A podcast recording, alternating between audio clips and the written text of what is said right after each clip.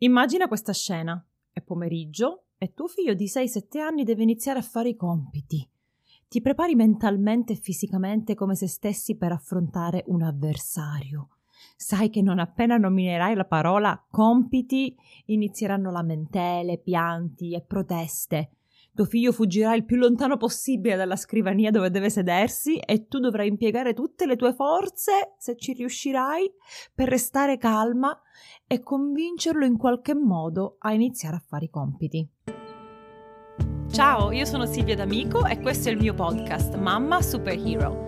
Ho investito gli ultimi anni della mia vita per capire come superare gli ostacoli della maternità e migliorare la relazione con i miei figli.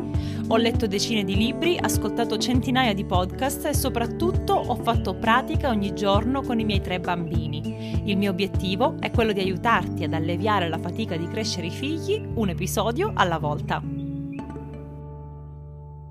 Prima di iniziare con questo episodio ti chiedo un favore. Il podcast Mamma Superhero è e resterà sempre gratuito, ma dietro c'è un grande lavoro che coinvolge tre persone diverse e richiede molte ore. Per questo, se trovi utili i contenuti di questo programma, ti chiedo di mettere in pausa adesso l'episodio e lasciare una recensione e poi di condividere questo o altri episodi con altri genitori e sui social. Questo è il modo più efficace per farmi conoscere e per far sì che il mio lavoro arrivi a più famiglie possibili. Grazie. Adesso passiamo all'episodio di oggi. Ve l'ho promesso e ripromesso sui social e finalmente è qui. Voglio però dire una cosa, questo episodio è chiaramente specifico per genitori che hanno figli di età scolare. Se non rientri in questa categoria, invia l'episodio ad altre mamme, ad altri papà che conosci perché potrebbe essere un grande aiuto per loro. E comunque presto uscirà anche un episodio per genitori di bambini neonati, così facciamo contenti un po' tutti. Allora, i bambini hanno bisogno di giocare, ai bambini piace giocare ed è per questo forse che si oppongono così fortemente a fare i compiti, perché i compiti sono noiosi e giocare è divertente. Noi non vediamo il gioco con gli occhi giusti molte volte, ma è proprio attraverso il gioco che i bambini imparano di più. Il gioco è il lavoro dei bambini credo che lo dicesse Maria Montessori. Io non sono una montessoriana, ma questo lo so. Il gioco è il lavoro del bambino. Quando il bambino gioca, sviluppa tantissime capacità cognitive e non cognitive. Ad esempio, capisce causa ed effetto, eh, sviluppa l'immaginazione, comincia ad usare la logica e il ragionamento. Se si presenta un problema, comincia a sviluppare un pensiero critico e quindi la capacità di risolvere problemi. Tutto questo proprio attraverso il gioco. E quindi è il gioco che nei bambini durante l'infanzia dovrebbe avere sen- sempre la priorità. Stiamo parlando comunque di gioco che nutre la mente del bambino. Non sto parlando di videogiochi o di presenza di schermi, perché questa è una categoria a parte che ho trattato in tantissimi episodi. Cioè, se cerchi tecnologia, dispositivi tecnologici, eh, televisione sul mio blog www.mammasuperhero.com troverai tutti gli articoli e gli episodi del podcast collegati a quel tema. Io sto parlando di gioco, gioco libero, gioco simbolico simbolico, gioco con eh, giochi da tavola, giochi che i bambini di questa età eh, di solito fanno.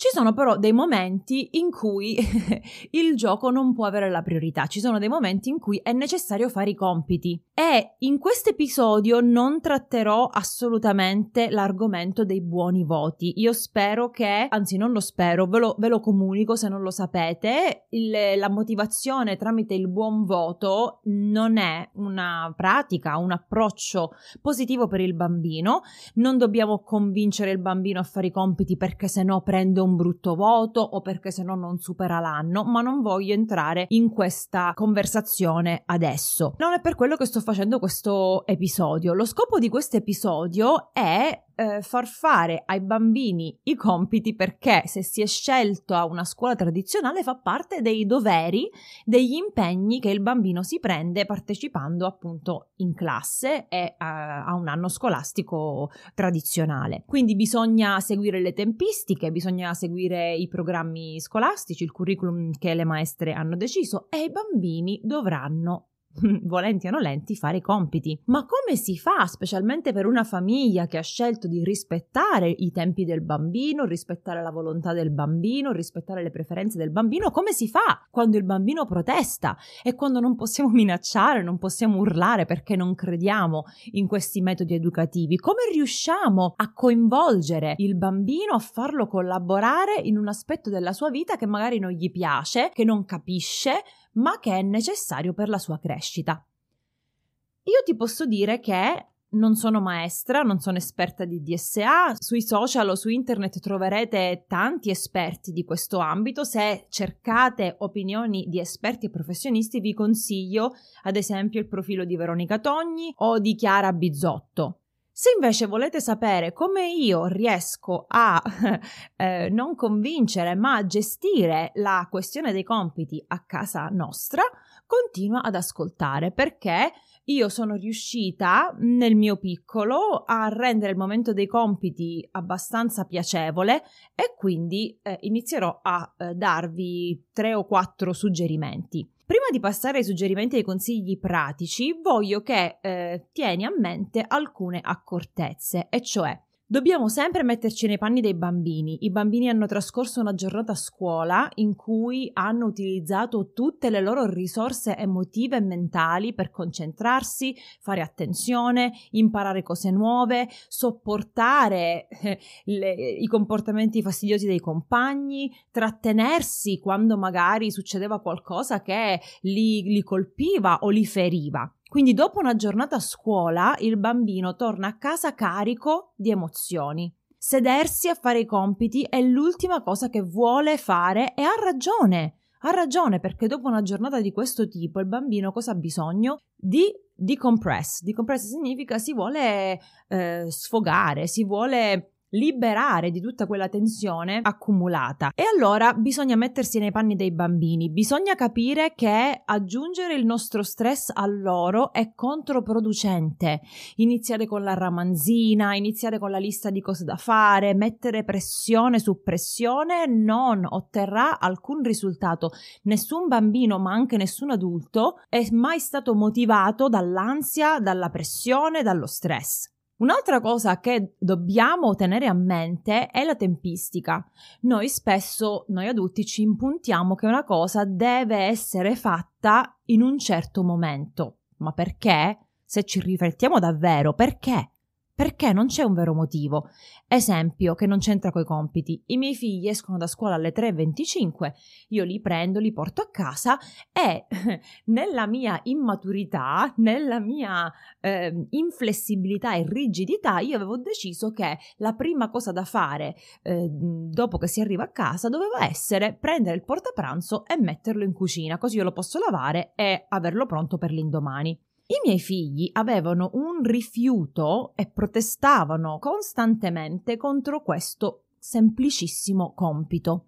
E io invece mi impuntavo, dicevo no, siamo arrivati a casa, adesso prima di mettervi a giocare o fare altre cose dovete prendere quel portapranzo e portarmelo in cucina. E quindi questa lotta durava 10, 15, 20 minuti in cui loro piangevano io li volevo costringere, loro piangevano io li volevo costringere, finché io ho detto: Ma può essere che sbaglio io? Può essere che sbaglio i tempi? Può essere che nel momento in cui mio figlio torna a casa da scuola non ha bisogno di avere una lista di cose da fare, ma ha bisogno di prendere in mano la sua vita, prendere in mano la sua giornata dopo 7 ore a scuola e fare quello che cavolo gli pare.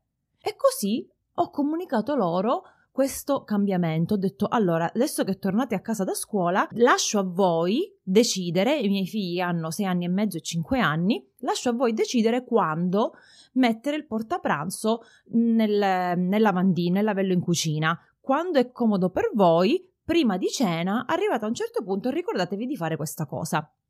Molte volte non se lo ricordano da soli, ma dopo che hanno fatto merenda, dopo che hanno giocato un po' in autonomia, se io dico mi prendi il portapranzo lo porti in cucina così lo lavo, loro tranquillamente rispondono di sì. Mentre se faccio quella richiesta appena arrivati a casa, è una tragedia. Questo ci può aiutare anche con i compiti perché se vediamo che la, che la, routine dei compiti diventa pesante, fastidiosa, appunto una tragedia, possiamo cercare di modificare l'orario in cui il bambino si deve sedere a fare i compiti. Quindi so, a volte sono i nostri tempi a essere completamente sbagliati. Quando il bambino è in zona rossa, come dice Dan Siegel, è inutile tentare di convincerlo, manipolarlo, minacciare. Prima bisogna assicurarsi di rispondere ai suoi bisogni fisiologici, mentali, emotivi, fisici, eccetera. Adesso, dopo tutta questa premessa lunghissima, passiamo a quattro consigli per rendere il momento dei compiti più piacevole e meno una lotta. In breve, il consiglio unico e solo che vi posso dare è utilizzate il gioco. Abbiamo detto che il gioco per i bambini è importantissimo, che il gioco è il lavoro dei bambini e allora dobbiamo incorporare il gioco nel momento dei compiti. E vi darò una serie di idee che io ho testato e funzionano sempre, quasi sempre. Numero uno, disegnare faccine ed emoji e disegnini eh, buffi e simpatici. Che cosa intendo? Quando Zoe ha difficoltà a stare seduta e a scrivere pagine di eh, letterine, che ne so, quando si doveva esercitare a scrivere la A, oppure deve fare adesso addizioni e sottrazioni e ce ne ha 10 in una pagina che per lei sono tantissime e non riesce a concentrarsi e le sembra che non finirà mai e per questo piange e si accascia sulla sedia e, e sembra di essere a teatro, no? Cosa faccio io? Io prendo un foglio bianco o un quaderno, quello che è, e ogni volta che completa una parola o fa un'operazione, io disegno una faccina comica è buffa, quindi una faccina che ride, una faccina con la lingua di fuori, un cane eh, con, che piange, qualsiasi cosa, non devi essere brava, io sono veramente negata a disegnare, ma queste cose semplici riesco a farle. E vediamo se riesco a condividere su Instagram e su Facebook qualche esempio pratico eh, riguardo a questo punto. Quindi se lei sa che ogni volta che farà un'operazione 3 più 2, se lei sa che appena scrive 5 io disegno una faccia buffa, lei continuerà a fare le operazioni perché vorrà vedere quello che io ho disegnato. La stessa cosa se deve fare paginette di eh, letterine, quindi esercitarsi con la lettera P, esercitarsi con la lettera, che ne so, R, oppure rispondere a delle domande, adesso che sa leggere risponde a delle domande, scrivere, copiare delle parole, tutto quello che richiede appunto eh, concentrazione e attenzione, lo possiamo suddividere in piccoli pezzettini interrotti, tra virgolette, da questo disegnino divertente. Quindi cosa succede? Il bambino che ride mentre impara ha più probabilità di imparare. Il bambino che ride mentre impara e sente quelle sensazioni positive nel suo corpo ha più probabilità di essere interessato all'apprendimento. Esercizio numero 2 o gioco numero 2 come lo vogliamo chiamare. A volte per attivare la parte del cervello responsabile dell'attenzione bisogna mettere in moto il corpo. Quindi se io sono lì che piango su un foglio di carta e mi devo concentrare che devo leggere quella paginetta e, e, batto i piedi e batto i pugni e mio padre o mia madre mi vogliono convincere che ma dai ehm, fai più veloce a leggere questa paginetta che non a, a, a fare questo teatrino oppure a quest'ora avresti già finito perché non smetti di piangere? Ecco in quel momento la parte del cervello responsabile della logica dell'attenzione della concentrazione concentrazione dell'apprendimento non funziona. Non funziona e per riattivarla bisogna mettere in moto il corpo. Per questo ci sono giornate in cui vedo che i bambini, in particolare Zoe, perché Luca a 5 anni non ha tanti compiti, Zoe va in prima elementare e eh, arriva a casa con dei compiti che in genere eh, impiega 10 minuti, un quarto d'ora a fare ogni giorno, oppure li fa eh, tutti in un giorno e allora sì ci vuole un'ora di tempo. Parentesi, se i tuoi figli hanno compiti eccessivi per la loro età, capisco che è una sfida ancora più grande. Non so se la maestra è, aperta ad accettare